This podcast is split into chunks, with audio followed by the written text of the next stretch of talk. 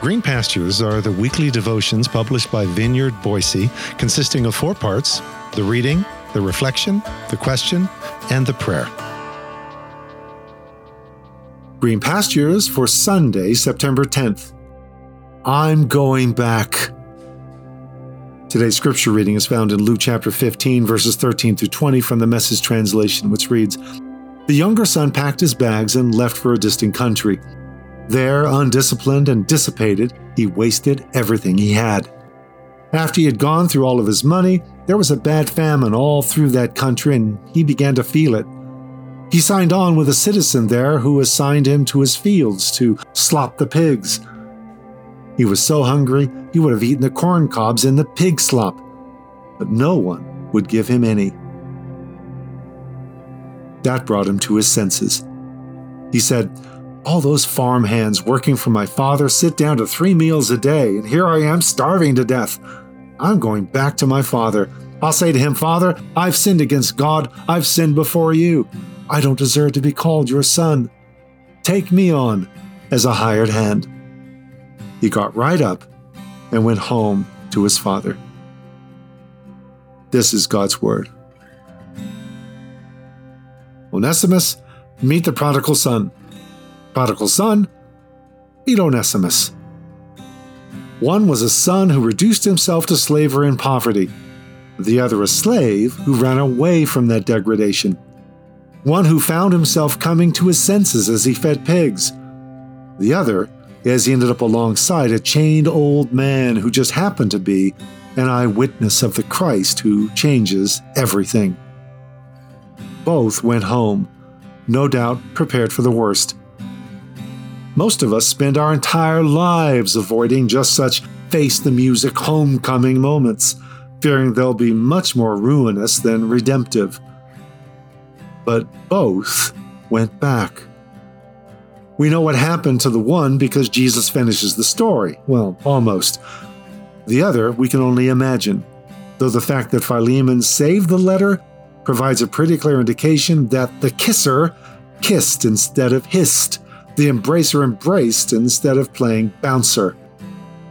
Each embodied the second half of what we know and love as the 12 steps to recovery. Humbly ask Him to remove our shortcomings, make a list of all persons we have harmed, and become willing to make amends to them all. Make direct amends to such people whenever possible, except when to do so would injure them or others. Continue to take personal inventory and when we're wrong, promptly admit it.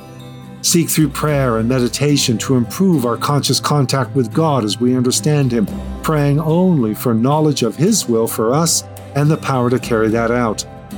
Having had a spiritual awakening as the result of these steps, we try to carry this message to alcoholics and to practice these principles in our affairs.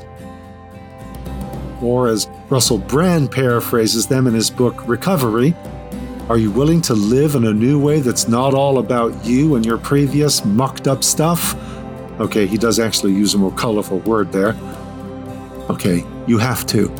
Prepare to apologize to everyone for everything affected by your being so mucked up. Now apologize, unless that would make things worse. Watch out for mucked up thinking and behavior and be honest when it happens. Stay connected to your new perspective. Look at life less selfishly. Be nice. I would say, be kind to everyone. Help people if you can. This is how we go back. This is how we recover our life. This is the path stretching out before those who have wronged others, which means it's the path for us all. This was the path walked by both prodigal son and runaway slave. Just don't forget the life changing divine encounter embodied in the first six steps. There's a reason these are the last six steps, not the first. But when that divine encounter happens, whether in the pigsty with the prodigal or in the prison alongside the preacher with the runaway, be prepared to make your way back as you find your way forward. So, as we pause for a moment of personal reflection and prayer, ponder like the prodigal and the runaway, where do you need to go back and face the music? What unfinished relational business are you being summoned to address as you own up to past wrongs and work towards present and future reconciliation and redemption? Lord, give me the grace to leave my gift at the altar. Go, be reconciled to my brother, my sister, my mother, my father, my former friend, my whomever. Show me the timing and the way of this. And please, God, let me not just make things worse. To your mercies.